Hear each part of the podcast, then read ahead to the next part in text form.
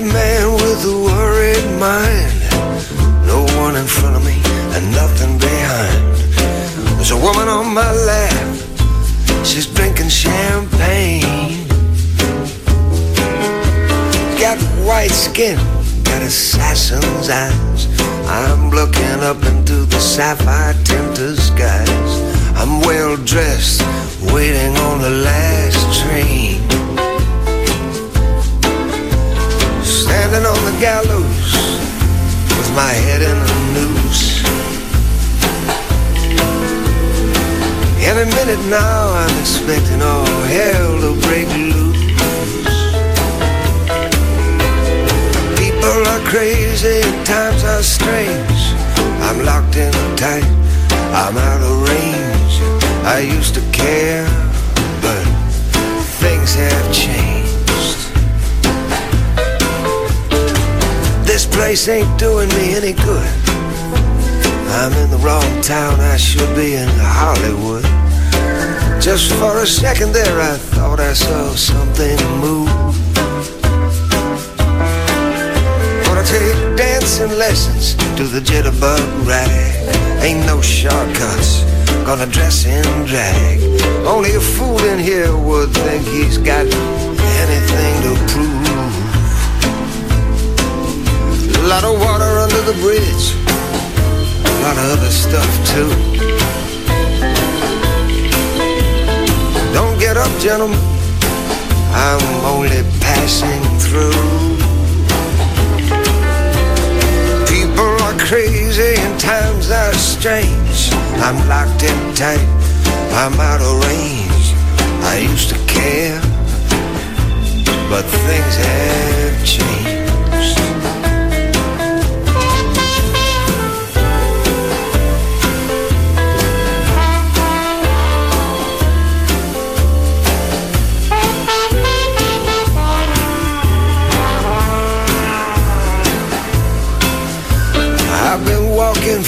Miles of bad road.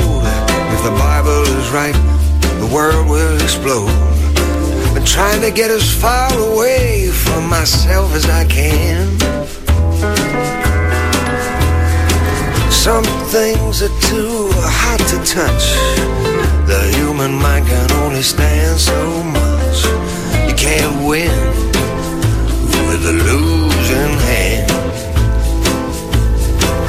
I feel like falling in love with the first woman I meet. Put her in a wheelbarrow and wheel her down the street.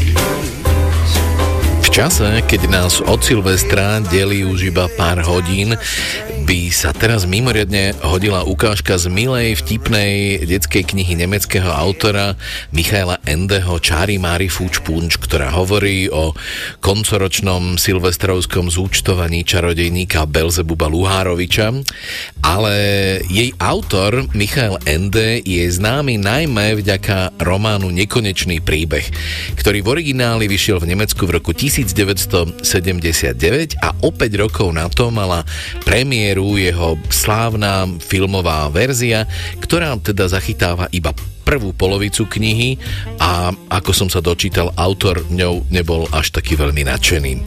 V týchto dňoch vychádza nové, krásne, dokonca by sa dalo povedať, že až zberateľské vydanie tejto modernej klasiky s ilustráciami nemeckého výtvarníka Sebastiana Menschenmosera. Hlavnou postavou nekonečného príbehu je 11-ročný školák Bastian Baltazar Bux. Jeho mama zomrela a otec je po jej smrti duševne neprítomný. Jeden sichravý deň Bastian zablúdi do antikvariátu a ukradne veľmi zaujímavú viazanú knihu v koži medenej farby. Spočiatku vystupuje iba ako čitateľ príbehu iného chlapca Atreja v krajine Fantázia. Postupne sa však ukazuje, že obyvatelia Fantázie sú si vedomí Bastianovej prítomnosti a práve on zohrá kľúčovú úlohu pri jej záchrane. Nekonečný príbeh môžeme čítať ako dobrodružnú fantasy, ale aj ako viac významový román s množstvom rôznych archetypálnych symbolov a presahov vzťahov.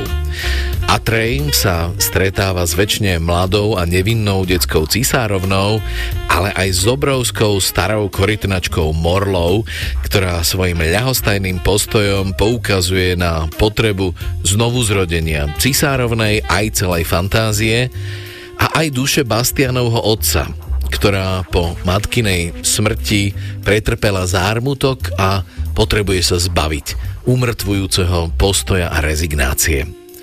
Ukážku z knihy Nekonečný príbeh vám v preklade Eleny Diamantovej prečíta Kamil Mikulčík. Atrej sa náhlil na koniec horského chrbta, odkiaľ prichádzali zvuky. Pritom sa pošmykol na machovom vankúšiku, stratil rovnováhu a klzal sa čoraz rýchlejšie, až sa napokon zrútil nadol. Našťastie spadol na jeden zo stromov, čo rástli pod horou a zachytil sa na jeho konároch.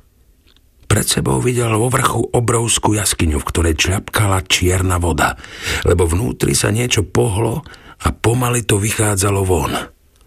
Vyzeralo to ako ozrutná skala veľká sťa doma. Až keď to celé vyšlo na svetlo, Atrej zistil, že je to hlava korytnačky na dlhom, zvráskavenom krku. Oči mala veľké ako čierne jazerá. Z papule jej vytekalo bahno a riasy. Chlapec zrazu pochopil, že celá rohovinová hora je vlastne ozrutný zver. Veličizná korytnačka močiarna. Prastará morla. V zápäti znovu začul fufňavý, chrchlavý hlas. Chlapče, čo to hľadáš? Atrej vzal do rúk amulet, čo mu vysel na krku a podržal jeho pred okáľmi. Poznáš to, Morla? Chvíľu trvalo, kým odpovedala. Pozrime, že, starka, Orin, Dlho, predlho sme nevideli znak detskej kráľovnej. Detská kráľovná je chorá, povedal Atrej. Vedela si to? Nám na tom nezáleží však, starka, odvetila Morla. Možno sa takto zvláštne prihovárala sama sebe, lebo kto vie, ako dlho nebol široko ďaleko nik, s kým by sa porozprávala.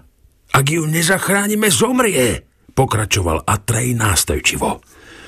Aj tak dobre, odpovedala Morla. S ňou však zanikne celá fantázia, zvolal Atrej. Ničota sa šíri všade, videl som to na vlastné oči.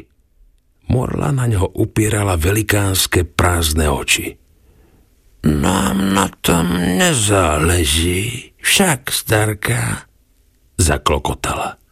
Všetci zahynieme, kričal Atrej. Všetci do jedného. Počuj, krpec, oslovila ho Morla. Čo nás do toho? Nám už na ničom nezáleží. Nech je ako chce. Ale ty zomrieš, Morla, zvolal Atrej zlostne. Aj ty? Alebo si myslíš, že prežiješ len preto, lebo si taká stará? Počuj, krpec, odpovedala Morla. Už sme staré, strašne staré. Dosť dlho sme žili, priveľa sme videli. Tomu, kto toľko vie, už na ničom nezáleží. Všetko sa väčšine opakuje. Deň a noc, leto a zima. Svet je prázdny, nič nemá zmysel. Všetko sa krúti dookola. Čo vznikne, musí zaniknúť, čo sa narodí, musí zomrieť. Všetko sa navzájom ruší, dobré a zlé, hlúpe a múdre, pekné a škaredé. Všetko je prázdne, nič nie je skutočné, na ničom nezáleží. Atrej nevedel, čo má povedať. Temný, prázdny pohľad prastarej Morly mu ochromil mozog. Po chvíli znovu prehovorila. Si mladý, krpec. My sme staré. keby si bol starý ako my, vedel by si, že nejestvuje nič, len smútok.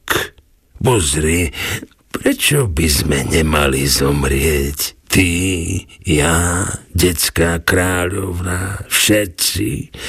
Veď všetko je len klám, iba hra o nič. Na ničom nezáleží. Daj nám pokoj, krpec. Choď preč. Atrej obrovskou silou vôle odolával Morlinmu pohľadu, ktorý pôsobil ochromujúco. Keď si taká múdra, vieš, akú chorobu má detská kráľovna a či sa dá vyliečiť? Vieme to, starka, všakže zafučala morla. Nezáleží však, či sa zachráni alebo nie. Tak na čo by sme to mali povedať? Ak ti na tom naozaj nezáleží, mohla by si mi to jednoducho povedať. Pokúšal sa ju presvedčiť Atraj. Tu by sme naozaj mohli, všakže, starka zachrchlala Morla. No, nám sa nechce. Tak ti to predsa nie je jedno. Sama neveríš tomu, čo vravíš. Dlhú chvíľu bolo ticho. Potom počul hlboké klokotanie a grganie. Zrejme to bolo čosi ako smiech, ak sa prastará morla vôbec vedela smiať. Napokon prehovorila – si prefikaný krpec.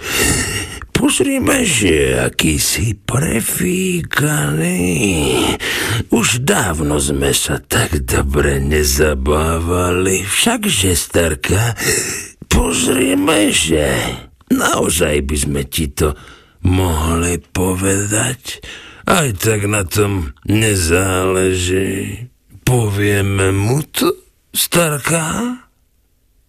Zavládlo dlhé ticho. Atrej napeto čakal na Morlinu odpoveď a nerušil otázkami jej pomalé, bezútešné myšlienkové pochody. Konečne znovu prehovorila. Žiješ veľmi krátko, krpec. My žijeme dlho, pridlho, ale žijeme v tomto čase. Ty krátko, my dlho. Detská kráľovná tu bola už predo mnou, hoci nie je stará, je stále mladá. Pozri, jej život sa neodmeriava časom, ale menami. Potrebuje nové meno. Vieš, ako sa volá? Nie pripustil Atrej. Jej meno som dosiaľ nepočul. Nemohol si ho počuť, krpec, povedala Morla. Ani my sa na ne nepamätáme. Mala už veľa mien, ale všetky sú zabudnuté. Všetko sa skončilo. Pozrime, že bez mena však nemôže žiť potrebuje nové meno, potom vyzdravie. No, nezáleží na tom, čo sa stane. Murla zavrla oči veľké ako jazerá a začala pomaly stiahovať hlavu. Počkaj, zvolal Atrej. Odkiaľ vezme nové meno? Kto je ho dá? Kde ho nájdem? Nikto z nás, nejaký obyvateľ fantázie jej nemôže dať nové meno. Preto je všetko márne. Nič si z toho nerob, krpec. Nezáleží na tom. Uh-oh. You like dancing?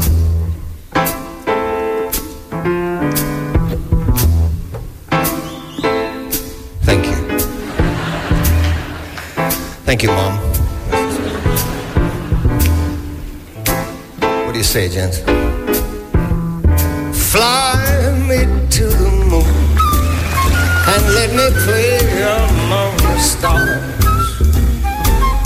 Let me see what spring is like on Jupiter and Mars.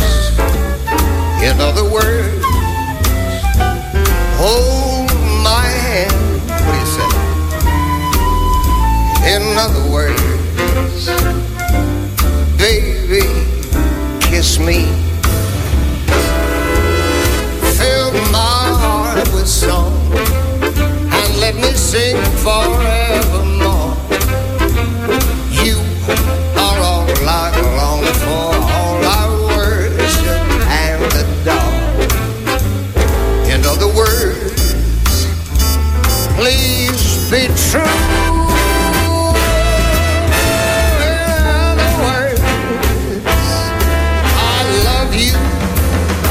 Baby.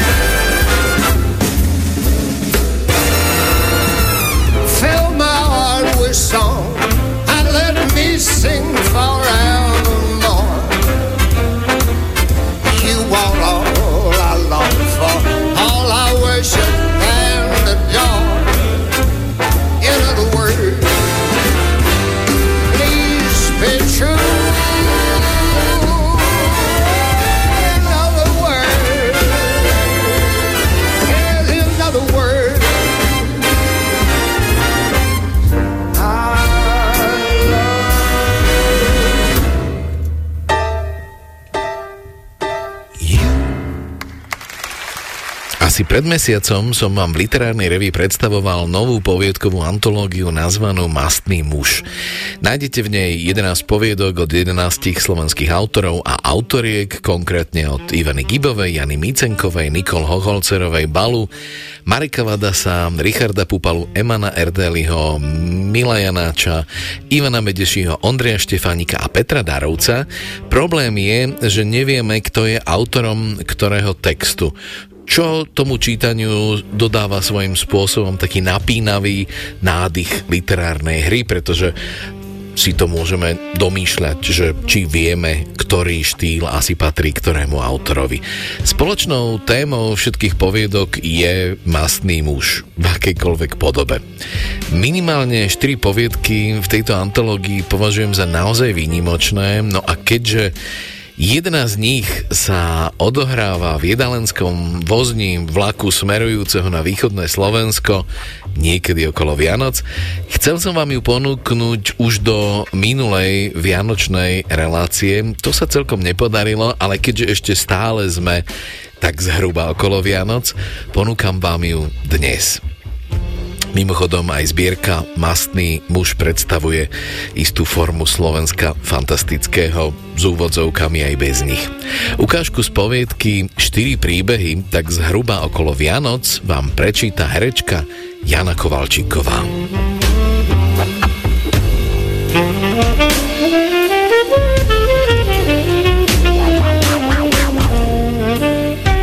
V reštauračnom vozni sme sedeli v rýchliku, tak po Vianociach to bolo. Z Mikuláša sme išli z pušky. Zarihaný, hnusný, špinavý vozeň, podrážky dobre, že sa ti neprilepili na podlahu, pokým si ku stolu došiel. No a ten stôl. To ti tiež dačo noblesné. Obrusy, obrusy ešte 70. roky pamätali. Príbor za džabany, servitky, nič. No hlavne, že na každom stolku umeli stromček vianočný s guľkami modrými. Také boli lepkavé, brudné, že keby nebola zima, na každej by dajaké muchy boli nalepené. To si nevidel takú dezilúziu. Vo vozni skoro nikto, len ja s Marošom a dajaký spitý človek tam s hlavou na stole spal. Žimno, žiarovky das 20 použité, tá dôveru to nevzbudzovalo. Ale hladní sme boli, jak potkanie reku, však do Sabinova ďaleko, na co sebe dáme. Kúkame ten listek, Dva razy češnička kolo nás prešla, nič. Da za 10 minút sa prichujil veľký tlustý človek v zastere a že čo si dáme. A možno aj 2 metre mal. Brucho vypučené, zjazve na tvar i rameno, jak od popáleniny, on cáli spod ceny, zastierka zajebaná, tá dovtipil som sa, že to asi kuchár. Ma aj prešla chuť tým pádom dačo objednávať, ale Mároš hrdinsky spustil.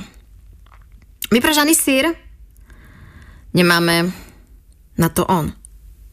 A čo máte? Sa pýtam ja. No tak kapusnicu asi nie, pred Vianocami. Som si predstavil, jak to ten človek dáva klobasu do kapusnice a ma naplo. Ta dvakrát poprosíme.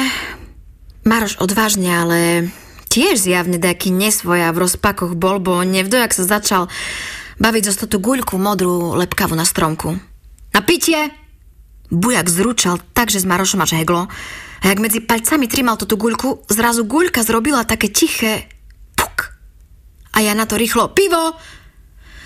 Ale už som to nezachránil, bo masný tako dvihol obočie a kúkol takým spôsobom na Maroša, že i ja som sa zľakol. Mladý pán, mu hovorí, vy viete, na čo tu tote guľky sú? Uh, tá na okrasu? Maroš vyskúšal, bo už aj jemu nebolo všetko jedno, keďže dá polovicu z toho vážil co hebedo.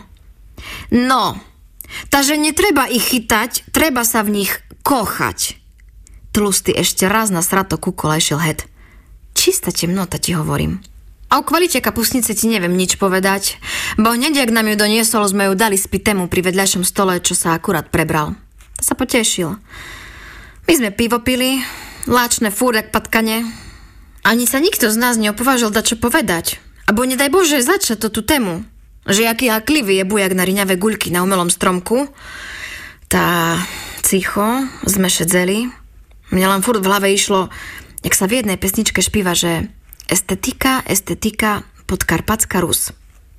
I jak sme tam tak ticho pili, medzi časom starý dojedol, zjavne mu prospelo, tá začal stavať od stolika a kričať, že to nemá úroveň, že on s vlakmi nemalo nacestoval, ale toto ešte nevidel, že by v reštauraku telo bordelu bolo, že tu nikto zo stolok nesprace celý čas, tu pohár, tam pohár, tu riňavý tanír, tam riňavý tanír, že co to za personál? A podujal, že zbírať stote graty zo stoloch sám. Ale to nebarz dobrú taktiku sebe zvolil, bo s vlakom hegalo a on do obidvoch rukoch síce zobral dajaké poháre a taniere, ale mu už nezakapčalo, že tým činom nebude sa mať ak pritrímať s rukami o stolky. Takže v jednej chvíli, otázka času to bola, zjebal sa na to tú lepkavú zemi, jak dlhý, taký široký. No hoctilo, že síce sebe natrepal pisky, ale ruky so zgratami mu ostali hore a nič nerozbil. Potom, jak keby nič pozbíral, elegantne donesol reštauračné propriety tlustému kubáru a s chujovú artikuláciu povedal Tešte vodku. Ten na neho kukol úkosom, samozrejme, že mu nenalal už, ale bolo na ňom vidno, že ešte jednu poznámku, keď starý pán prednesie, už to bude mať neblahý nasledok. Ale starý bol taký spitý, že to ani nevnímal. Cestou od baru na celý vozeň vykrikoval – to te najubohejšie kuchare skončia furt vo pojebaným jedálnym vozňu. No zás ním dziglo, ale už iba na kolena.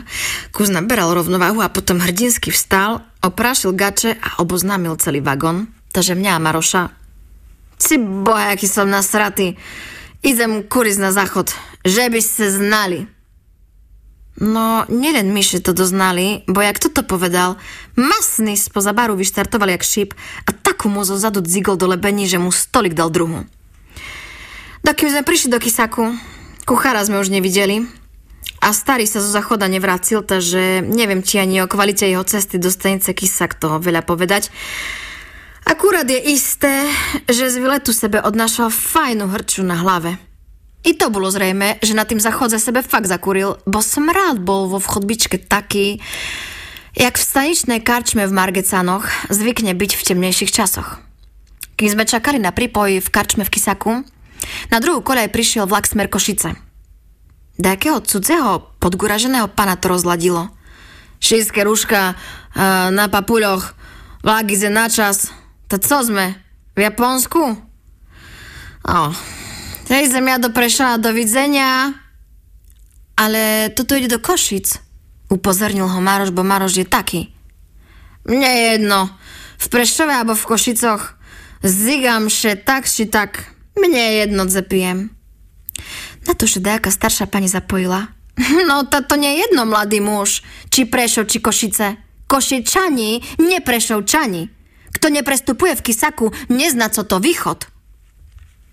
Svatú pravdu má se, pani, svatú. Kukol na ňu a odkračal. Možno šeji pod vlak smer Košice zgruľal. Ale sebe nikto nevšimol. Pani vystúpila v Kendicoch.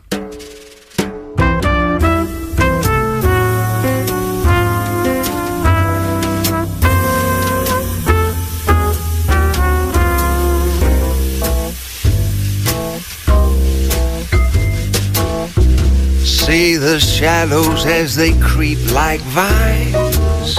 The sun is sinking and I love this time. I guess I'm just a night owl.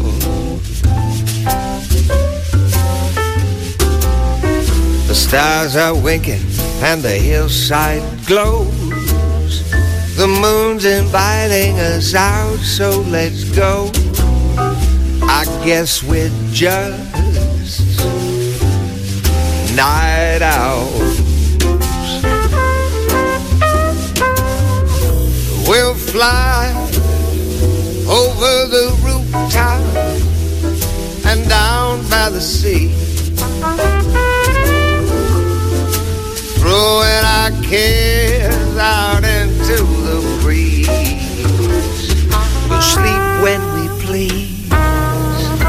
Now it's time to say hello to some friends. Follow the singing and laughing, and then we'll find a tree filled štúdiu už vítam herečku Juditu Hansman a hudobníka Františka Lindnera z Prešporského divadla, ktorí vydávajú už štvrtú veľkú multimediálnu poviedkovú antológiu. Po zbierke Slovensko Noir nasledovalo Slovensko komické, Slovensko krimi a ich najnovším počinom je Slovensko fantastické. Iba pripomínam, že ide o projekt, ktorý obsahuje knihu s poviedkami 21 slovenských a dvoch českých autorov a autoriek Riek. Výber zostavili Ivana Molnárová Dubcová a František Lindner s ilustráciami siedmých ilustrátorov a nájdete tu aj nahrávky všetkých poviedok s hudobným soundtrackom, na ktorom sa podielalo veľké množstvo špičkových slovenských hercov a hudobníkov. Aká je koncepcia tohto zberateľského projektu, ktorý František Lindner rozpracoval naozaj vo veľkom štýle? Koncept sme si vymysleli už pred nejakými 4-5 rokmi, kde sme sa rozhodli spojiť 4 druhy umenia, literatúru, hudbu, vytvárne umenie a divadelné umenie, alebo herectvo. Čiže ten koncept je pevne daný a ide o to sklbiť tieto 4 umenia do multižánrového projektu na určitú tému. A ten projekt vlastne obsahuje autorské poviedky, písané špeciálne len pre tento projekt, čiže nesmeli byť predtým nikde uverejnené, a nesmú byť potom. Sú prevedené do audioverzie známymi hlasmi slovenskej hereckej scény a divadelnej. Potom je k tomu robená špeciálna hudba, priamo na mieru. No, svojím spôsobom sa to dá nazvať aj, aj ako soundtrack že častokrát sú tí hudobníci priamo v štúdiu a pustí sa im poviedka rovno do tej poviedky sa robí hudba. No a potom oslovíme výtvarníkov našich známych, ktorí buď priamo k poviedke namalujú obraz, alebo nám poskytnú zo svojho portfólia hm, nejaké obrazy, ktoré by sa hodili k tej poviedke a výsledkom je taký set. Ten hlavný produkt je set obsahujúci, alebo box, alebo krabica obsahujúci plnofarebnú ilustrovanú knihu poviedkovú, audioknihu aj na CD, aj na USB kľúči a potom je tam nejaká drobnosť typu magnetky alebo listky, listka do divadla, taká, taká pozornosť a celé je to zabalené v také peknej krabici Najnovšia antológia má názov Slovensko fantastické, ale nie sú tu iba typickí autory literárnej fantastiky ako Alexandra Pavelková, ale napríklad aj William Klimáček, Vanda Rosenbergová a Karol de Horvát. Aký bol koncept tejto antológie slovenskej fantastiky? My sa dívame strašne do široka a myslím, a špeciálne pokiaľ ide o fantastiku alebo o fantastické veci na tom svete, tak poznáme rôznych autorov z celého sveta, ale naozaj poznáme veľmi málo slovenských autorov, ktorí sa tomuto venujú a nie len tomuto žánru, ale aj iným žánrom. Poznáme veľmi málo slovenských autorov, priznajme si to. Takže našou ambíciou bolo tých slovenských autorov spropagovať, ukázať, Pravdou je, že veľa e, autorov nám už poďakovalo, že ďakujem pekne, že ste ma takto ukázali, pretože ľudia si potom pozreli aj moju staršiu tvorbu a začali si kupovať moje staršie knižky. Takže je strašne dôležité, aby sme trošku zúžili ten priestor, okolo ktorého sa dí, alebo na ktorý sa dívame, trošku bližšie k sebe a na tom Slovensku sa nájde strašne veľa zaujímavých a talentovaných ľudí, tak týchto ľudí dávame dokopy. A aké kategórie fantastiky sú tu zastúpené? Ten názov fantastika vlastne združuje autorov, ktorí píšu uh, sci-fi, uh, horor a fantasy. A má to teda tento jednotný názov, že fantastika. A ja sa priznám, že ja, ja osobne z týchto troch podkategórií mám hlavne rád to sci-fi. A aby som bol viac v obraze alebo v prehľade, tak som kontaktoval eh, Ivku Molnárovú Dubcovú, ktorá sa v tejto komunite je veľmi uznávaná a vie sa v nej hýbať, aby mi pomohla s výberom autorov. Mm, takých tých starších klasikov samozrejme som poznal, ak teda počúva nás Ďuro Červenák, tak už si klasik, alebo Arpi Šoltes, alebo Karol D. Horvát a títo, títo starí bardi a Ivka nám vlastne ponúkla možnosť eh, mladých autorov tohto typu žánru alebo literatúry a ukázalo sa to ako dobrý nápad, čiže opäť je tam kombinácia od mladých 25-ročných autorov až po, až po týchto známych. Ja to ťahám vždy k tomu, že e, áno, je tam fantastika, samozrejme, ale zámerne sa to volá Slovensko fantastické. Aby opäť to nebolo len žánrovo uzavreté a aby tam bola možnosť naozaj použiť čokoľvek. Či už čo, je tam aj komika, je tam aj, e, ako hovoril Ferko sci-fi, aj e, horor, aj fantastika, ale vždy to môže byť ešte okorenené aj niečím iným. Čiže ja s týmto naopak nemám problém, ja s tým naopak rátam, že tí ľudia to rozšíria pretože to Slovensko je fantastické naozaj. Len ide o to, ako to kto vníma, to fantastické. Či to je fantastické, alebo fantastické, to je úplne jedno. My sme chceli, aby tam všetko toto bolo, celá tá škála. A spomeňme, akí herci sa tento raz podielali na audiopodobe antológie Slovensko fantastické. Máme takých osvedčených vlastne speakerov, ak sa to povie po slovensky, načítavačov, hercov, e, s ktorými už máme dobré skúsenosti a v podstate spolupracujú už od začiatku. Či už Majo Majeský, Roman Ferienčík, Táňa Pavofová, Roborot je vlastne narátor tých poviedok už od začiatku. Čiže oslovíme vždy tých takých, s ktorými máme dobré skúsenosti, že to robia dobre a netreba im vysvetľovať, o čo ide. A samozrejme dáme priestor potom aj, aby sa stále neopakovali tí istí aj novým. A častokrát je to, že sme prekvapení, že je, ty si taký dobrý, škoda, sme ťa skôr neoslovili. Takže máme tu všetkých tých známych Vlada Kobielského, Iva Gogala, Duriho Kemku, Miezgu. Zuzku Porobiakovú, Maja Miezgu, áno, týchto astorkáči sú tam skoro všetci. Mm-hmm. No, sú to rozhlasom odchovaní ľudia, takže uh, tam je veľký predpoklad, že uh, sa s tým budú hrať. A o to nám ide, že uh, nechceme, aby to čítali len ako text, ale aby to v podstate zahrali ako divadelnú hru, pretože uh, ten hlas a potom tá muzika, ktorá do toho ide, to všetko musí ešte dodať oproti knihe, uh, dodať iné uh, pocity a iné proste videnie tej poviedky, uh, ktoré chceme, aby tam boli. Lebo to je princíp divadla a to je princíp fantázie, ktorú človek si rozvíja a aj to, čo si v tej poviedke neprečíta ten človek alebo nepredstaví, mu ešte akoby jemne podsunie ten herec, ktorý to tam vníma. A skúsme rovnako pripomenúť aspoň niekoľko tvorcov, ktorí sa podielali na hudobnej zložke tohto projektu. No, my sme namotali na spoluprácu dve operné divy, Lindu Bálovú a e, Katku Krucovú, ktoré sú už v podstate Katka je už minimálne svetoznáma, by som povedal, plus a, nejakých a, e, viedenských filharmonikov, tam bola Veronika Vitesková Simonsen, tá hra na všetko, do čoho sa dá fúkať, čiže flautistka, duduk, čo jej dáte do ruky na to zapíska. a robí vlastne aj soundtracky k filmom pre BBC a takže naozaj veľmi známa. Mišo Matejčík, harfista.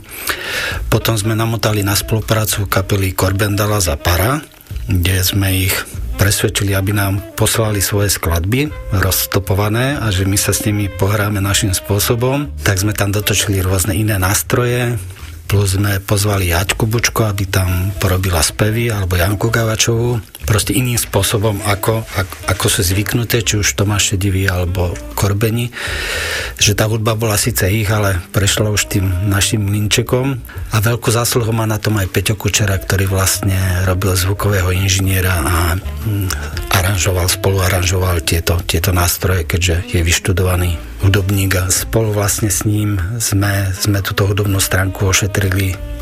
Zase je tam vlastne aj taká nechcem povedať, že do popu, ale proste sú tam tieto známe kapely, ako som spomínal, plus sú tam tí filharmonici, aj viedenské, aj slovenský a potom sú tam aj také trošku tvrdšie veci, také by som povedal až metalové, niekde, kde sa hodia. Áno, potom je tam aj Jucata spievať tie divadelné veci. A ja by som len dodala, že keď že sme sa s tým hrali, respektíve toto je naozaj Františková parketa, uh, ja to len počúvam a on keď mi pustí čokoľvek, ja poviem, že mne sa to páči, čo ho strašne rozčuluje, lebo mi potom pustí úplne že inú verziu, ja poviem, aj to sa mi páči, takže ja ne, nemôžem vyberať, to sa nedá.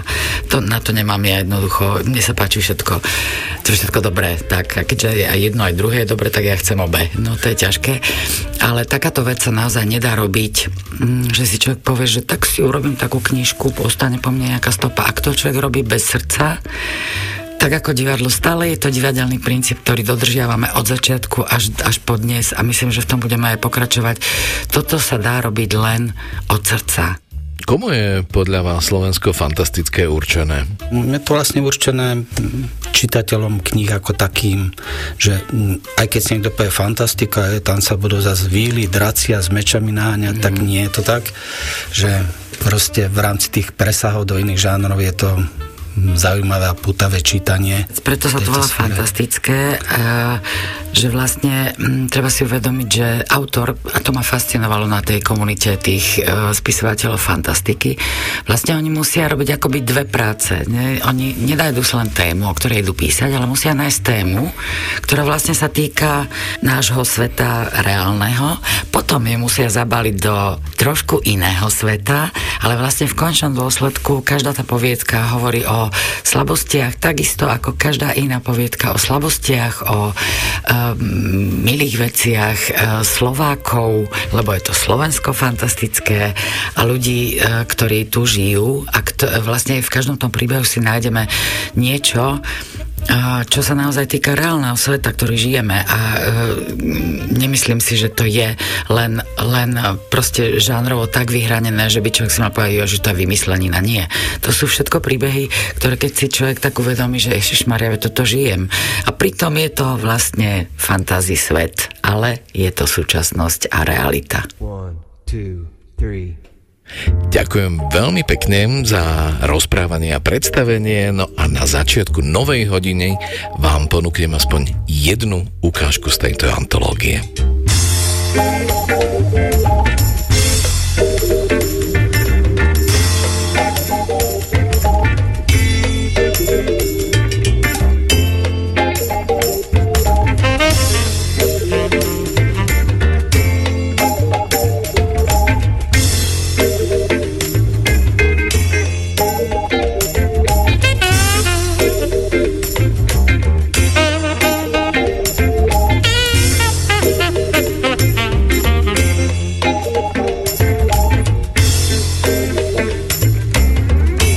She don't stand no cheating, my babe. Oh yeah, she don't stand no cheating on my babe. Oh yeah, she don't stand no cheating. She don't stand none of that midnight creeping with my babe. Literárnu reví s Dadom Naďom vám prináša sieť kníh kupectiev Pantarej.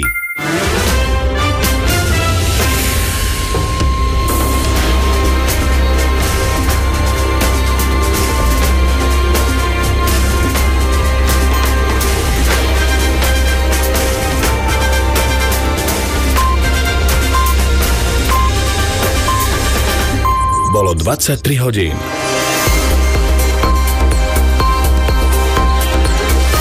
Správy RTVS. Ostreľovanie ruského Belgorodu si vyžiadalo najmenej 18 obetí. Bratislava sa pridala k mestám, ktoré nebudú vítať nový rok ohňostrojom. Zajtra bude pod mrakom teplota 4 až 12 stupňov. Počúvate správy s Petrom Danišom.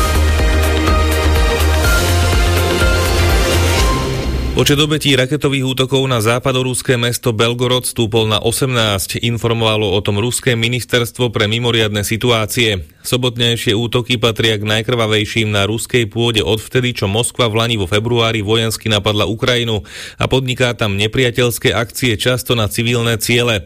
Včera Rusko uskutočnilo dosiaľ najrozsiahlejší vzdušný útok na Ukrajinu, pri ktorom zahynulo najmenej 39 ľudí a 120 ďalších utrpelo zranenia. Dnešný večerný ruský útok zasiahol obytný dom v centre Charkova, pri ktorom bolo zranených 14 ľudí. Minimálna mzda od nového roka vzrastie. Na jej výške pre rok 2024 sa dohodli sociálni partnery po konštruktívnych rokovaniach. Hovorkyňa rezortu práce Natália Jáchym Holubová. Suma mesačnej minimálnej mzdy sa od 1. januára 2024 zvyšuje zo súčasných 700 eur na 750 eur. V budúcom roku sa tak zvýši o 50 eur, čo predstavuje nárast o 7,14% Táto suma platí pre zamestnancov, ktorí pracujú na plný pracovný úvezok v rozsahu 40 hodín týždenne. Podľa Milana Kurúca z občianskeho združenia Pracujúca chudoba minimálna mzda 750 eur stále nie je dosť. Aj keby minulá vláda nezmenila vzorec na výpočet, suma by bola o niečo vyššia 782 eur, čo je podľa neho oproti iným krajinám málo. Mzdy na Slovensku sú podhodnotené. Si zoberte, že napríklad Slovinsko má 1200 eurovú mzdu, Chorvátsko 840 eurovú bude mať mzdu, Polsko 930 eurovú, Česko asi 790, takže vidíme, že stále sme v celkom vysokom závese. K mestám, ktoré nebudú vítať nový rok ohňostrojom, sa pridala aj Bratislava. K tomuto rozhodnutiu viedli radnicu ekonomické a ekologické dôvody. 10 tisíce eur vystrielané do oblohy chce použiť inde. V hlavnom meste platí celoročný zákaz používania zábavnej pyrotechniky 8 rokov.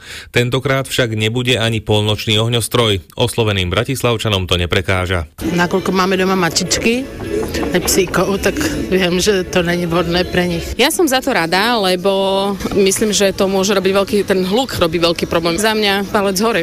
Doplňa psychológ Robert Krause. Sú ľudia, ktorí majú obavu z hluku, doslova úzkostne až panicky môžu zareagovať v prípade nečakaných výbuchov a preto preferujú napríklad zostať v domácom prostredí. Obyvatelia a návštevníci Bratislavy však môžu prísť pred historickú budovu SND, kde bude svetelné odpočítavadlo posledných sekúnd starého roka. V Nitre novoročný ohňostroj nebýva od roku 2019. Tohtoročnou novinkou je zákaz používania zábavnej pyrotechniky v celom meste. Posledným impulzom na takýto krok bol minuloročný požiar, keď priamo na nový rok zostalo bez domova 40 ľudí a škoda vo výške 3 milióny eur. Izraelská armáda potvrdila, že počas operácie proti radikálom z palestínskeho hnutia Hamas v pásme Gazy zničila kúpele zo 14. storočia. Na svojich internetových stránkach o tom informuje americká televízia CNN. Hokejisti domáceho Davosu a Pardubíc sa stretnú v zajtrajšom finále Spenglerovho pohára. Švajčiarsky tým s útočníkom Tomášom Jurčom zvíťazil v semifinále nad švédskou Frölundou 4-3 po predlžení. České mužstvo zdolalo Kanadu 4-3 vďaka víťaznému gólu útočníka Mateja Pauloviča v poslednej minúte. Za Pardubice nastúpili aj obrancovia Peter Čerešňák a Martin Bučko. Zajtra bude oblačno až zamračené, lokálne hmla. Ojedinele najmä v horských oblastiach, polojasno až oblačno. Nočná teplota 3 až minus 5, denná 4 až 12 stupňov. Slabý postupne južný vietor do 30, v nárazoch do 55 km za hodinu. 23 hodín 4 minúty. Zelená vlna. Odstavené vozidlo na R2 a cestári na 66. Počúvate dopravné správy. Na R2 za Ožďanmi smerom na Lučenec obchádzate odstavené vozidlo. Na Vysokú zver pri ceste si dajte pozor na D2 pri Malackách smerom do Bratislavy a na ceste prvej triedy číslo 66 na trase Vernard Delgard je niekoľko pracovisk cestárov, dopravu riadia semafory a zdržíte sa v oboch smeroch. Jazdíte opatrne Luka Grbič bezpečne a plynulo. Zelená vlna 0800 900 800 Literárnu reví s Dadom Naďom vám prináša sieť kníh kupectiev Pantarej. Príjemný sobotný večer, začína sa druhá hodina literárnej revy Rádia Slovensko a my sme vám slúbili aspoň jednu audio ukážku z novej antológie Slovensko fantastické. Máme však aj ďalšie novinky, ale najskôr si ešte vypočujte knižné typy našich hostí, členov Prešporského divadla Františka Lindnera a Judity Hansman a spisovateľa Duša Martinčoka. Aké knihy ich teda poslednom čase zaujali? Ja čítam teraz dva životopisy. A je to životopis H.R. Gigera, známeho to autora štýlu biomechaniky a švajčiarského genia, mimo iného autora aj Votrelca. Čiže je to ilustrované samozrejme, tam jeho všetky obrazy a mm, celý jeho život je v kocke, je to veľmi zaujímavé. Môj obľúbenec už dlhé roky. A v rámci tej hudobnej scény som si kúpil životopis proste jedného známeho gitaristu amerického Iana Scotta. Je to gitarista skupiny Anthrax a tiež popisuje vznik tohto štýlu rokového, tvrdého v Amerike 80. 90. roky veľmi zaujímavým spôsobom. Čiže naraz čítam aj Gigera, aj Iana. Momentálne Haruki Murakami je môj topka. Ho na ovcu. Baví ma to, že to je síce reálie, má tú schopnosť, že sú to reálie japonské, ale vlastne sú to reálie aj slovenské, maďarské, aj akékoľvek iné. A tento autor ma mimoriadne zaujal. Mne sa veľmi páči islandský autor Jon Kalman Stefansson a jeho ostatná knižka má názov Tvoja neprítomnosť je tma a to je úplne, že taká kniha plná vášne a energie, ktorá čitateľovi podľa mňa spôsobí to, že má okamžite chuť robiť, po čomu srdce piští. Je tam aj taká replika, že, ktorá hovorí, že choď tam, kam ukazuje strelka tvojho srdca. Čo znie tak trošku sentimentálne, ale v tom kontexte je to, je to úplne nádherné a človeka to jednoducho vymrští z jeho klasického uvažovania a, a má chuť robiť e, zásadné prelomové rozhodnutia. Krásna literatúra, nádherne napísaná, má to 400 strán, ale máte pocit, že nechcete, aby to niekdy skončilo. Toľko knižné typy Františka Lindnera, Judity Hansman a Duša Martinčoka. No a konečne je pred nami aj ukážka z antológie Slovensko fantastické. Dlho som vyberal, chcel som ich pôvodne pripraviť viac, aspoň tri, napríklad ukážku z poviedky Hany Bornemy si úprimnosť, alebo e, z poviedky Ivany Molnárovej Dubcovej Epicentrum chaosu, ale čas zostal iba na jednu a tak vám ponúkam krátky úryvok z poviedky Aleksandry Pavelkovej Dom spálený, Dom splnených prianí, ktorá ponúka hororový príbeh o špeciálnom dome, ktorý plní svojim hosťom želania. No ale ako vieme, ľudia si nezvyknú želať iba nejaké pekné veci, ale aj všeličo poriadne hnusné. A práve o tom je nasledujúca poviedka, úryvok, z ktorej vám prečíta Roman Ferienčík. Dome sa povráva, že je to vchod do pekla, že domovník je sám diabol a podpis na pozvánke znamená upísanie duše. Pravda, že povráva sa to v úzkých kruhoch, lebo o existencii domu vie málo kto. Dokonca ani väčšina obyvateľov tohto mesta o ňom netuší. Pritom stojí na rohu dvoch frekventovaných ulic, pár minút chôdze od stanice. Študenti ho míňajú každé ráno cestou na vlak – Psíčkari zo sídliska šklbú za remienok svojich miláčikov, keď chcú zodvihnúť zadnú labku pri pivničnom okienku. Bez pozvánky ho však nevidia. Nie, že by boli slepí. Vedia, že je tu akýsi múr s akýmsi schodiskom a vchodom, ale nikdy im v hlave neskrsne myšlienka, aby cez jedno z tmavých okien nazreli dnu. Ani na um by im neprišlo pristaviť sa pri dverách a nebodaj skúsiť kľúčku. Ani s prejerou dom neláka. Ľudia sa o ňom nerozprávajú, nezaujíma ich. Je to jednoducho len ďalšia stará sivá budova v meste. S pozvánkou je to ale niečo celkom iné. Niekedy si myslím, že tie zlatom orámované kartičky netlačí domovník, ale že ich vyrába sám dom. Možno sú priam jeho súčasťou. Keď máte jednu pri sebe, presne viete, kam máte ísť – bez zaváhania rozoznáte zdobené priečelie, stĺpiky pod schodiskom, ku ktorým sa kedysi privezovali kone. So vstupenkou dom proste nájdete raz, dva. Aj keby ste tu predtým nikdy neboli. Skôr ako môj kľúč zaštrkotal v zámku, rozhliadol som sa na obe strany. Na tejto strane galérie bolo len 5 dverí, moje uprostred, ale dosť ďaleko od seba na to, aby sa hostia navzájom rušili. O hrubých stenách, cez ktoré sotva prenikne nejaký zvuk, som vedel svoje. Súkromie bola jedna z priorít tunajších návštevníkov. Väčšina z nich totiž v dome hľadala zábavu, ktorú by si nemohla dovoliť v reálnom svete.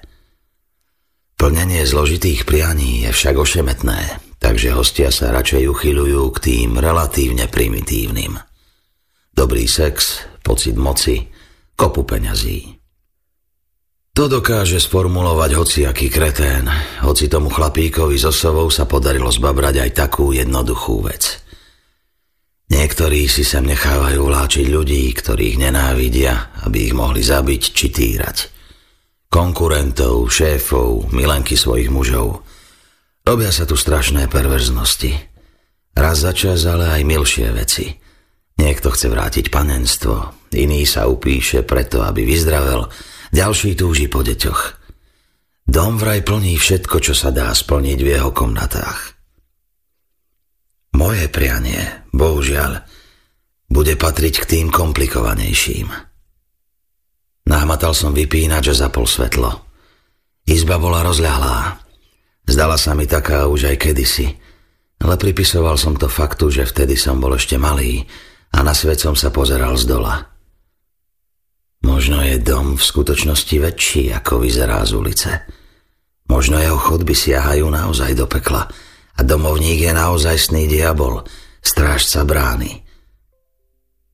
Schop sa, človeče, potriasol som hlavou. Nábytok vyzeralo šúchano. Kedysi modrá tapeta bola miestami ošklbaná a počmáraná neslušnými obrázkami. Bolo tu ale teplo. Z úľavou som si vyzliekol kabát presiaknutý hmlou i mojim potom a prevesil ho cez veraj skrine. Pričuchol som si k pazuche. Mal by som sa osprchovať, nájsť, ale nie veľmi, aby sa mi nedriemalo. Som v bezpečí, pri najmenšom do rána a dovtedy, dovtedy to vymyslím. Keď odtiaľ to odídem, už sa nikoho nebudem musieť báť.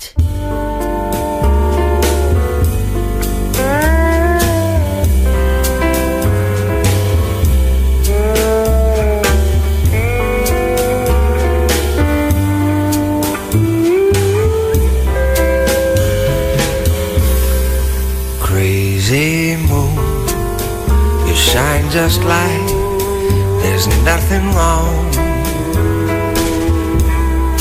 Crazy moon, don't you know my baby's gone?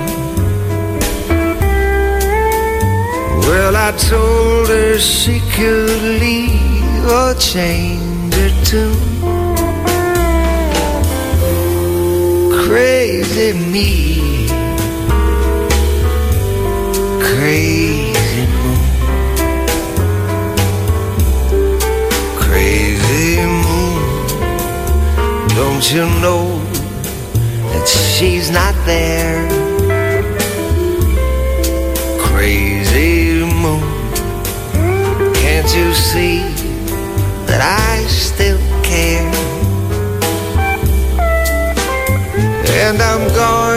Need to hold her pretty soon. Crazy me, crazy moon, crazy moon, your silver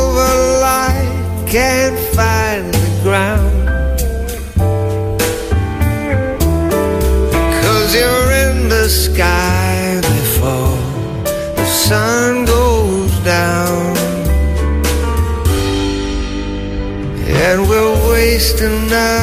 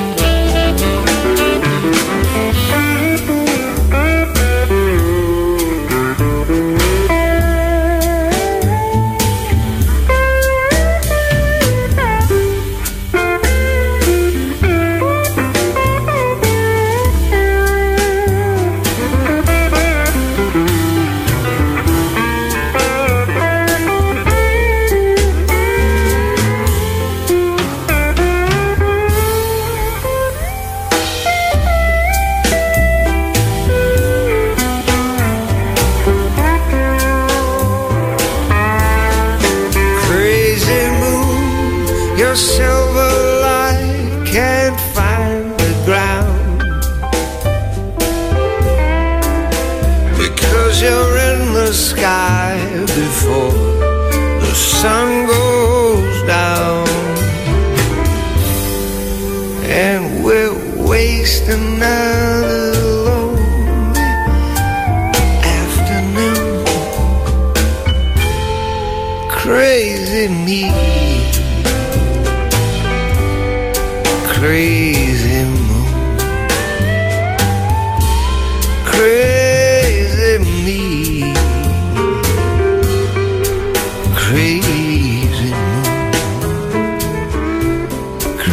spisovateľ Ben Kane sa špecializuje na historickú fikciu. Známy je najmä vďaka sérii kníh Zabudnutá légia, Spartacus a Hannibal. V novom historickom románe Kryžiak sa ocitáme v roku 1189. Keď Richarda levie srdce korunujú z anglického kráľa, splní sa jeho dávny cieľ. Nastolí v kráľovstve poriadok a vyrazí na namáhavú kryžiackú výpravu, aby opätovne dobil Jeruzalem. V sprievode verného írskeho šľachtica Ferdiu putuje z južného Francúzska do Itálie, Sicílskeho kráľovstva a ešte ďalej.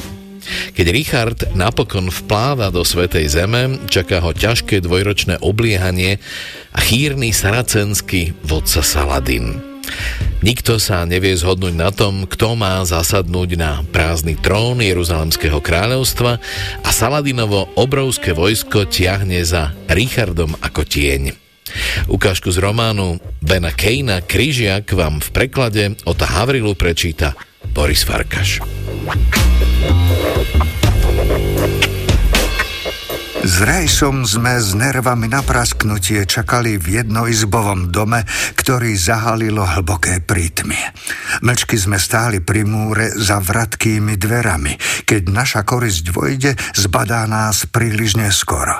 S dýkou v ruke a s okom pritisnutým na dieru medzi poprepletanými konármi som sa zadíval do uličky a snažil sa pomaly dýchať.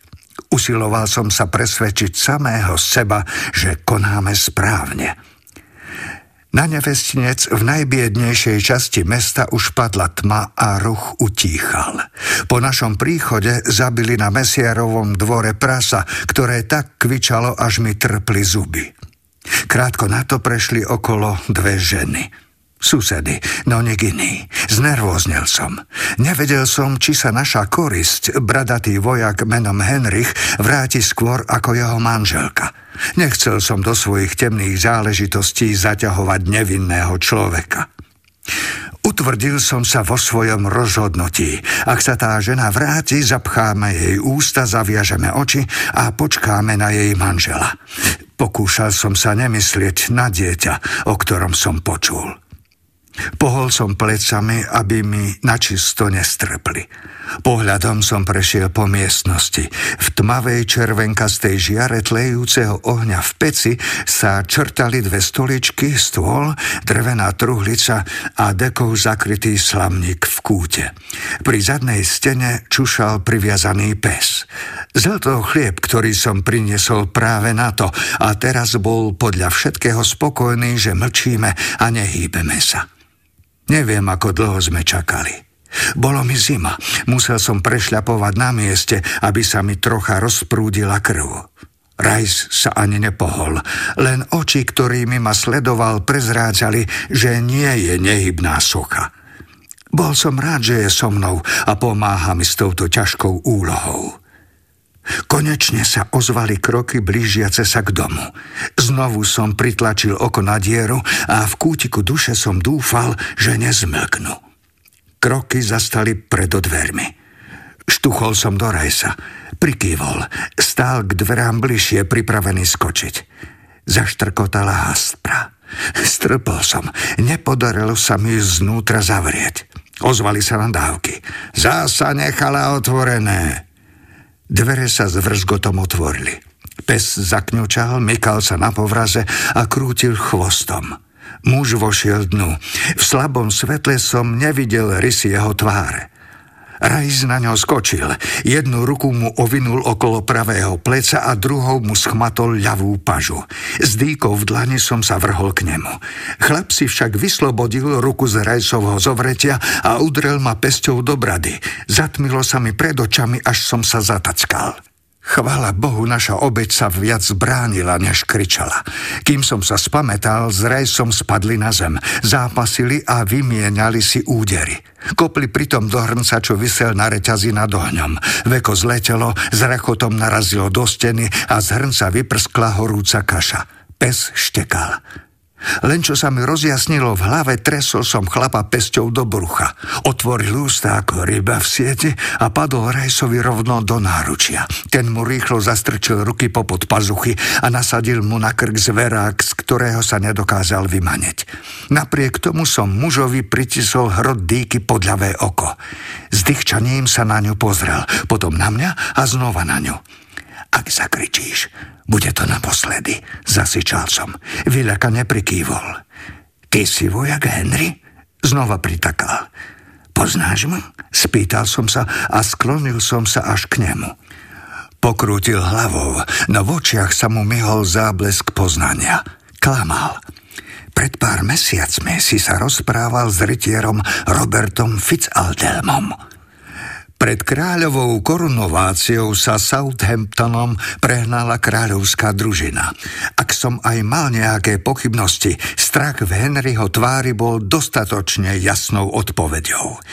Je to on, usúdil som a pokračoval. Fitzaldelm sa pýtal na smrť svojho brata, ktorého zabili pred 7 rokmi pri jednej krčme kúsok odtiaľto. Tej noci som zabil Fitzaldelmovho brata a vyslúžil si za to nepriateľstvo druhého Fitzaldelma, Roberta. Prišiel som sem, aby jediný svedok toho činu, Henry, neohrozil moje postavenie na kráľovskom dvore. Pritisol som hrot dýky Henrymu na kožu. Tak čo? Áno, pane, hovoril som s Fitzaldelmom. Tvrdil si, že si ma videl pri tom hostinci. Vás, pane? Nedokázal mi pozrieť do očí. Chytil som ho za bradu a zodvihol mu hlavu. Povedal to Fitzaldelm. Pozrel na mňa, no hneď uhol pohľadom. Zmienil som sa, pane, bolo to dávno. Už mi neslúži pamäť. Ak sa ťa bude niekto pýtať, odprisaháš, že si ma nikdy v živote nevidel. S, radosťou, pane, zajachtal. Veľmi rád. Toto dostaneš za svoje mlčanie. Otrhal som mešec, ktorý som mal pripnutý na opasku od nášho odchodu z Londýna a zamával som mu ním pred očami. Trojročný žolt. Prvý raz sa mu v tvári mi hol úsmev. Mlčím ako hropane, prisám na svoj život. Nech si ma vezme satan a klamem.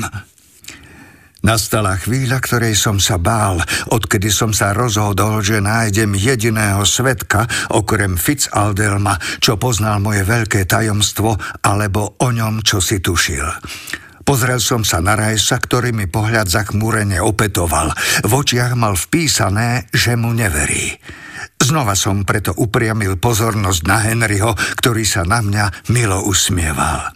Spomenul som si na Fitzaldelma a jeho zarité nepriateľstvo voči mne. Určite zrazu nepríjme Henryho zmenený postoj. Máš ženu a dieťa, povedal som a v duchu ďakoval Bohu, že tam nie sú. V tvári sa mu myhlá rôza. A, áno, pane, dieťatko má len tri mesiace. Je naše prvé. Chlapec. Išli za jej matkou. Je to niekde blízko? Na druhom konci mesta, pane. Kedy sa vrátia? Až ráno, pane. Spadol mi kameň zo srdca. Máš ich rád? Spýtal som sa. Áno, áno, pane odvetil rozochveným hlasom. Sú pre mňa všetky. Neubližujte im, prosím vás. Nahneval ma myšlienkou, že by som dokázal ublížiť dvom nevinným ľuďom. Náhle som sa rozhodol. Nič sa im nestane, vyhlásil som. Prisahám na ukrižovaného Krista. Henry od úľavy zavzlikal. Pozreli sme sa s Rajsom na seba. V zápetí som prešiel Henrymu zľava doprava dýkou po krku. Uprel na mňa pohľad plný zdesenia a bolesti. Nemohol hovoriť. A nie vystrekla na mňa teplá krv. Henry sa vspieral a metal, no Rice ho pevne držal. Život z neho unikal. Klesol na zem a keď ho Rice spustil, s buchnutím padol. Pes zakňučal, ako by vedel, aký osud postretol jeho pána. S Rajsom sme si vymenili pohľady ponad Henryho telo. Ruky sa mi triasli. Zabil som ho. Áno, prisvedčil Rajs vecne. Keby vzal späť, čo slúbil, Fitzaldelm by Henry mu strčil nohy do ohňa, to preca vieš. Zaspieval by ako vtáčik v klietke. Smutne som prikýval. Nič by na tom nezmenil ani mešec strieborniakov. Počúval som ako malý chlapec, ktorému vysvetľujú niečo prosté a samozrejmé. Nemohli sme konať inak. Jedine ho zabiť. I've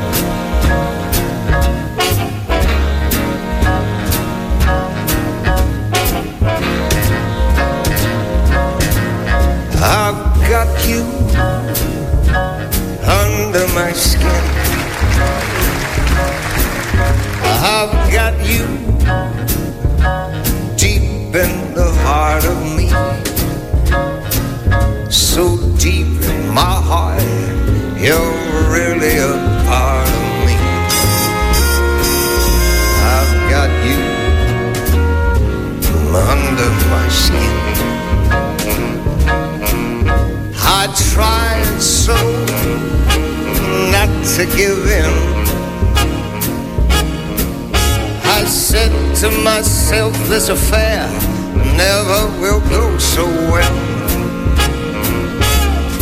Why should I try to resist when, darling, I, I know so well I've got you under my skin.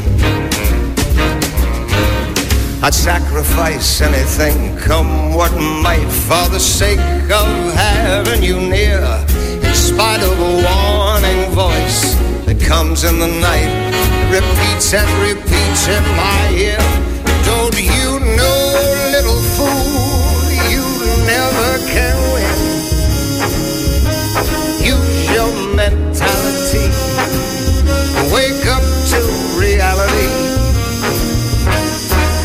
But each time I do, just the thought of you makes me stop before I begin. Cause I've got you under my skin.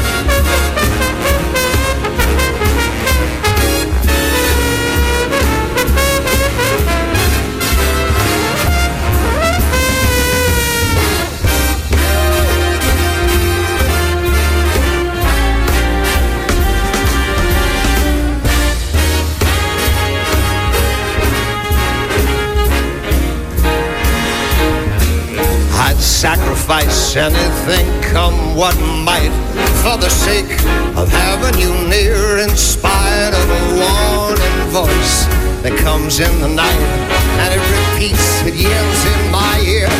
Don't you know, little fool, you never can win.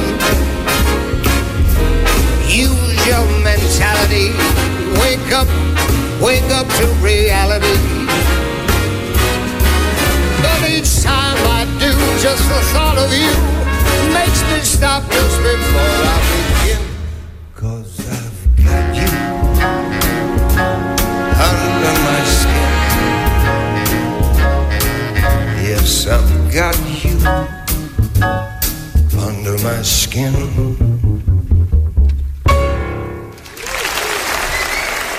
Som si pripravoval novoročnú literárnu rekapituláciu roka 2023, Narazil som okrem iného na výborný výber z poviedok japonského autora Haruki Murakamiho Slepá vrba a spiaca žena ktorý vyšiel začiatkom tohto roka, teda presnejšie vyšiel v januári roka 2023. Prináša 24 poviedok z rokov 1979 až 2006, má takmer 500 strán a je naozaj výbornou ukážkou autorovho štýlu.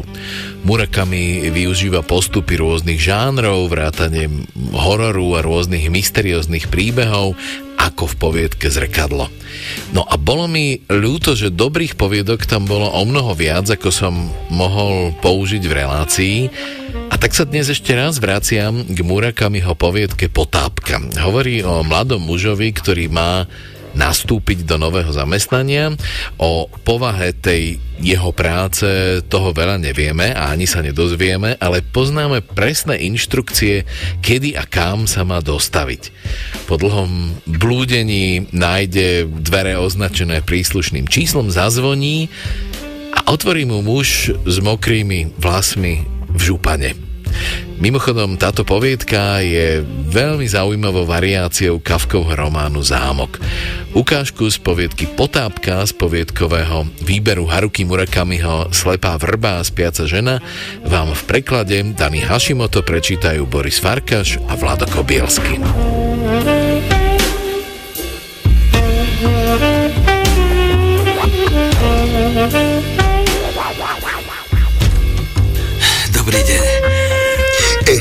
Dobrý. Prepačte, práve som sa okúpal. E, okúpal? Mm, to hovoria pravidlá. Po obede sa musíme povinne okúpať. Aha.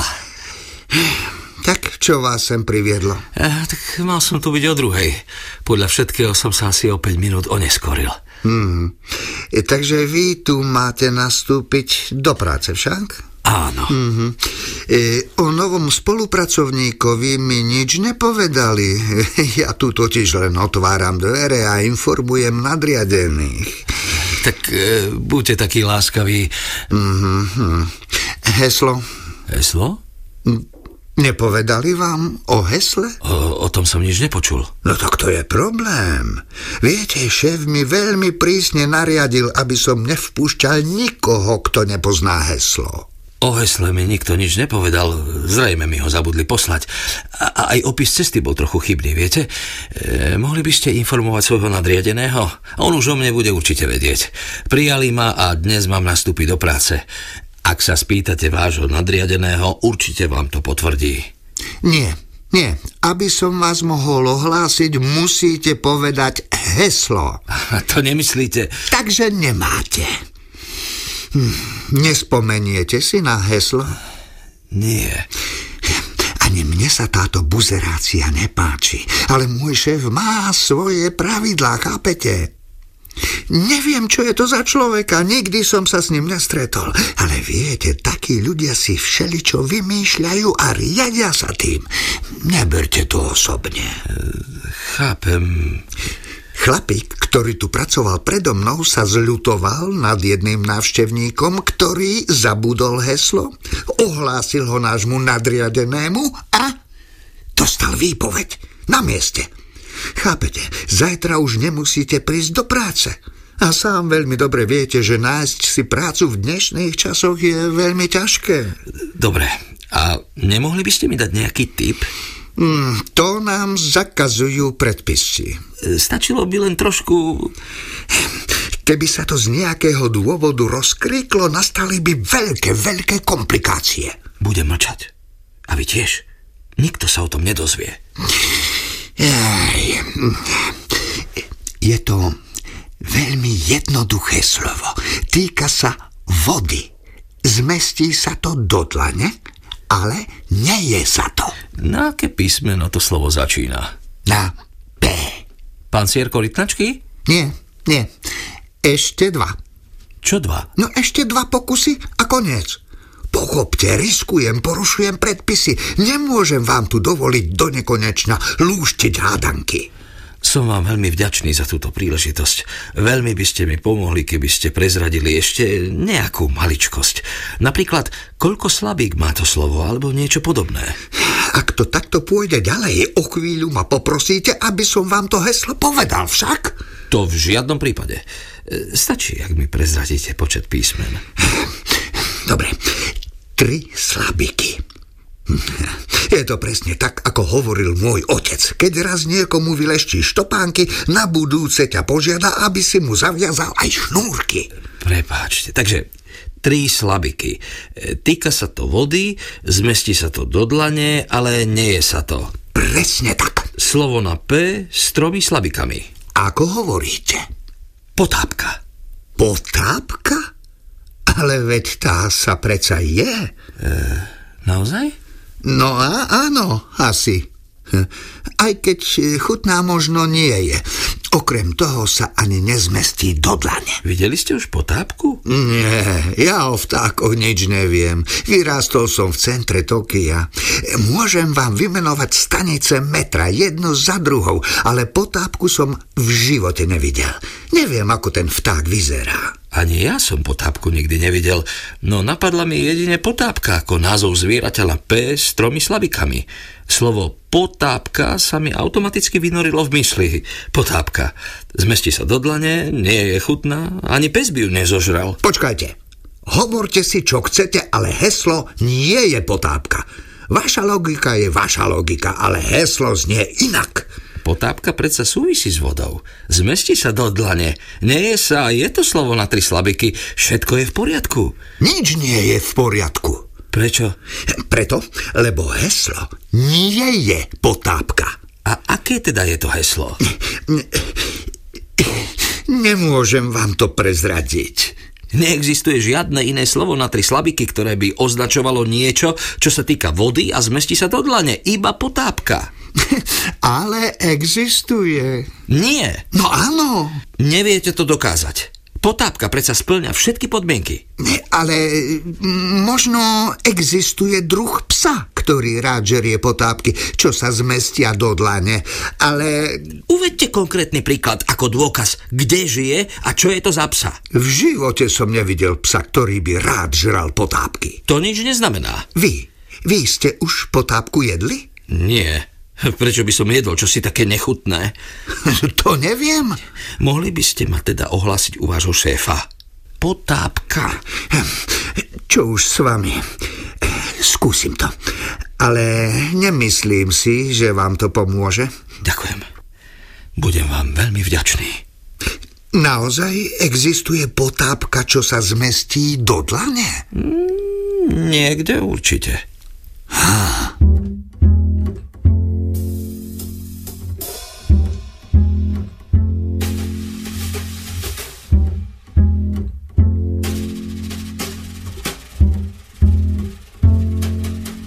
The days, the days of wine and roses, laugh and run away like a child at play through the meadowland towards the closing door, a door marked nevermore that wasn't there before the lonely night, the lonely night discloses just a passing breeze filled with memories of the lovely smile that introduced me to the days of wine and roses and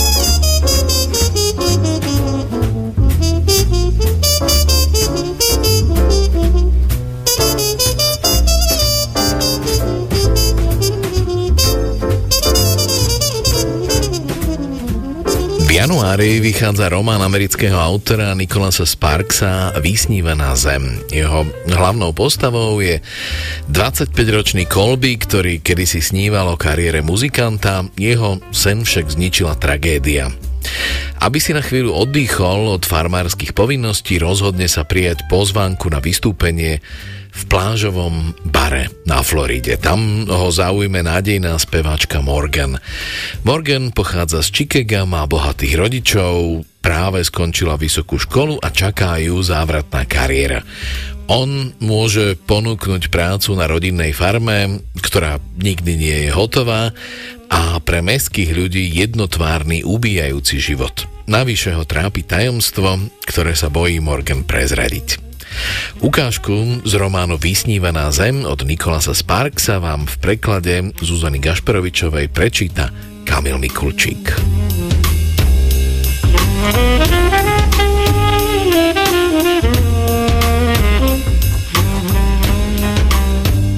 Rád by som sa predstavil. Volám sa Colby Miles a mám 25 rokov. Som práve na Floride. Je nádherná sobota uprostred mája a ja sedím na pláži v mestečku St. Pete na prúškovanom skladacom ležadle. Chladiaci box mám nabitý pivom a vodou. Teplota ovzdušia je ideálna, pofukuje len jemný vánok, ale dosť silný na to, aby komáre udržal v bezpečnej vzdialenosti.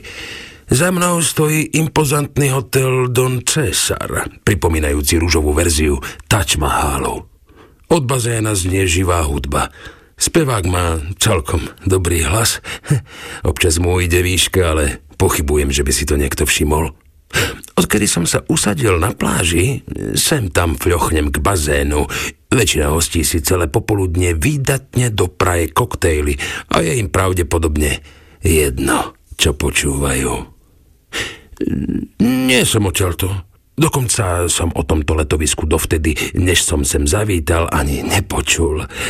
Doma sa ma známi vypytovali, kde sa St. Pete nachádza. Vysvetlil som im, že je to prímorské mestečko na západnom pobreží Floridy, nedaleko miest St. Petersburg a Cleanwater. Ale veľmi im to nepomohlo. Pre väčšinu z nich predstavuje Florida iba zábavné parky v Orlande, ženy v bikinách na pláži v Miami a niektoré ďalšie oddychové zóny, ktoré inak nikoho nezaujímajú.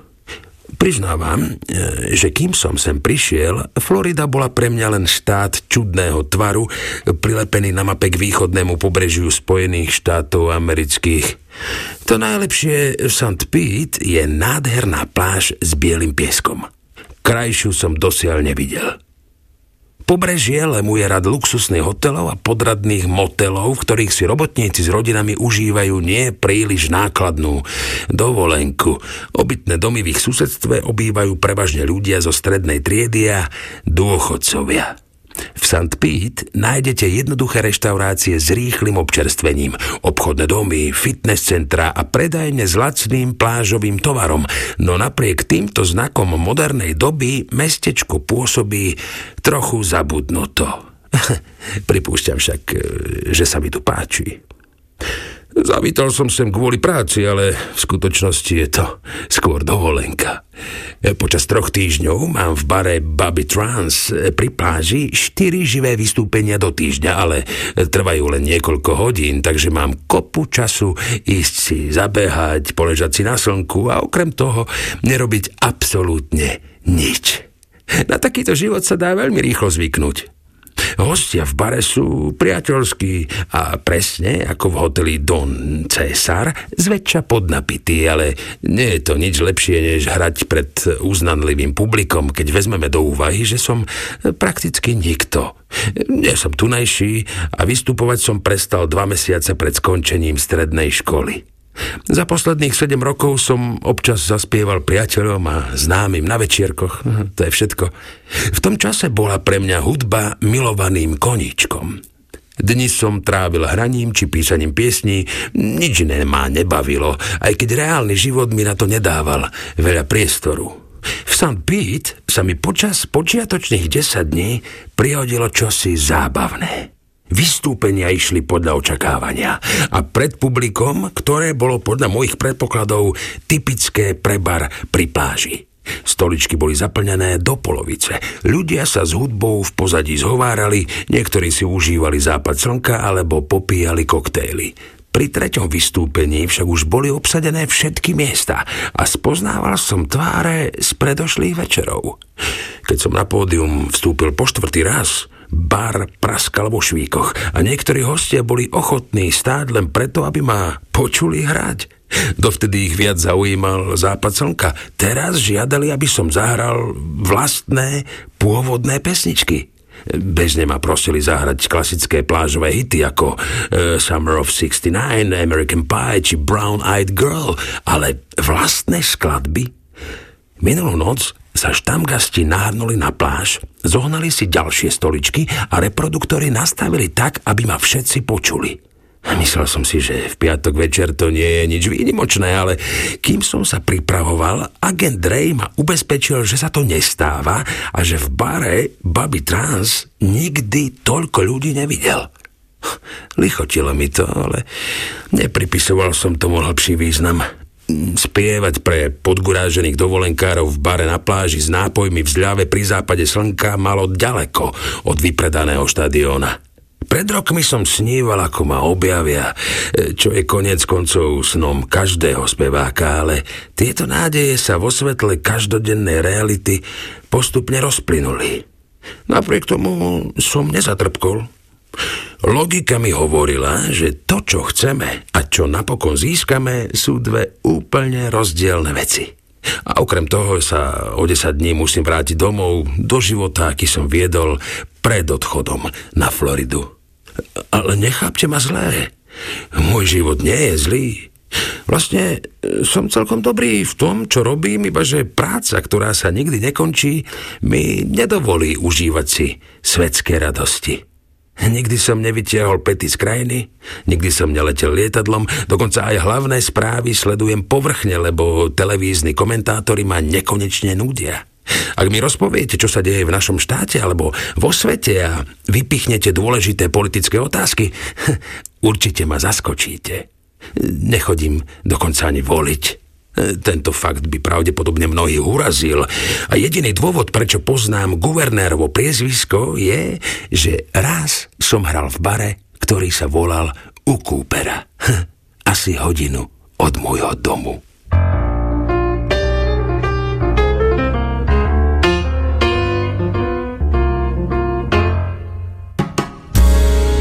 They used to know me at the track. Quit the habit and I ain't been back.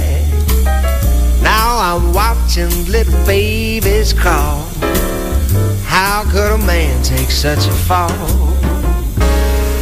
I used to hang out at the bar, rubbing elbows with the movie star.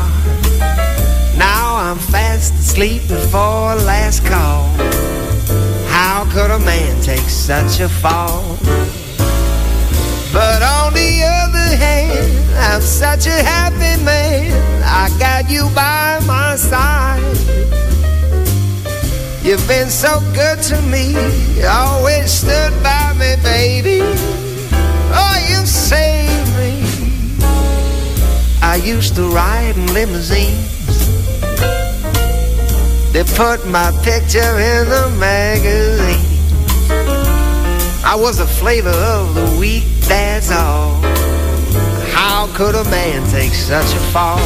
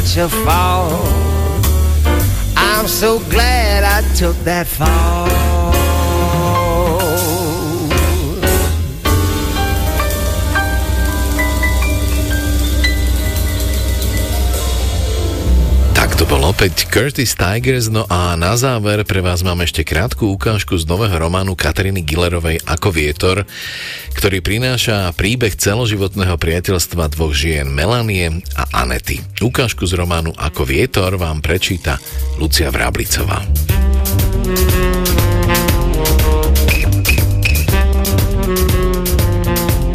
Odomkla som dvere a vstúpila do tichého, prázdneho bytu. Pripadal mi opustený, ako jeho majiteľka poznačená dvoma nevydarenými manželstvami a krachom niekoľkých vzťahov. A smutný, ako by z neho vyprchal všetok život. Kde sú tie časy, keď sme sem s mamou chodievali na návštevu a strávili tu hodiny rôznymi hrami s mojim bratrancom a synom maminej najlepšej kamarátky. To všetko je už iba minulosť. Vyrástli sme, dospeli, doba aj vzťahy sa zmenili. Už sem spoločne nechodíme. Už dávnejšie som tu nebola. V predstavách mi však stále znel smiech mojej mamy a tety Anety, ktorý sa týmto priestorom niesol kedysi, keď sa dávali v obývačke a pretriasali v rozhovoroch rôzne témy. My deti sme sa hrali vo vedľajšej izbe. Ja som si však často priniesla hračky do obývačky a tvárila sa, že so zaujatím staviam kocky alebo varím jedlo pre bábiky a plišové zvieratká. Natrčala som uši, aby som zachytila čo najviac z ich rozhovoru. Zaujímalo ma všetko, o čom sa rozprávali. Nasávala som informácie o politike, mužoch, pracovných problémoch a protivných kolegyniach. Príbehy, pri ktorých som zatajovala dých a potom o nich v posteli, obklopená tvou, ešte dlho premýšľala.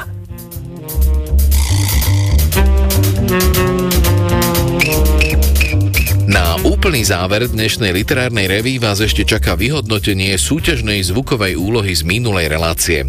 Mali ste nám napísať, aká činnosť sa skrýva za týmto v podstate veľmi obyčajným zvukom. Úloha to asi bola veľmi jednoduchá, lebo absolútna väčšina z vás odpovedala správne, že ide o zvuk pri rozbíjaní vajíčka. Za tieto odpovede dnes knižné ceny získavajú Andrej Chmelík, Zuzana Smreková, Mária Galievská, Elena Koričanská a Anna Hajniková. 20 eurovú poukážku posielam Mirke Bajusovej, ktorá mi zaslala nielen správnu odpoveď, ale aj odfotografovaný zákuskový produkt, ktorý vzýšiel pravdepodobne z tohto zvuku. Ďakujeme vám za vašu priazeň počas celého roka 2023 a dnešná posledná súťažná úloha sa bude týkať antológie Slovensko fantastické. Ak ju chcete získať, napíšte nám, koľko literárnych príspevkov, čiže poviedok, v nej môžeme nájsť. Naša adresa je literárna revíza vináč rozhlas.sk a svoje odpovede posielajte do konca budúceho týždňa. Veľa zdravia, šťastia a radosť prinášajúcich literárnych zážitkov vám aj v roku 2024 prajú Lucia Cibiková a Dadonať.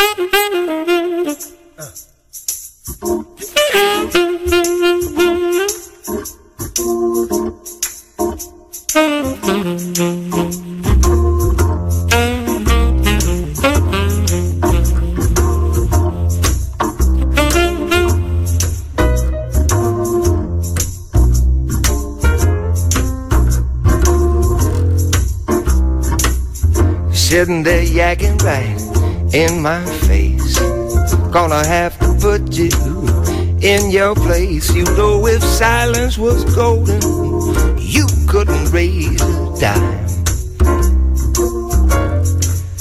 Because your mind is on vacation and your mouth is working overtime. You're quoting figures yeah, and dropping names. You're telling stories about the days. You're over laughing when things ain't funny. You're trying to sound like you're big money. You know if talk was criminal, you'd lead life of crime. Because your mind is on vacation and your mouth is working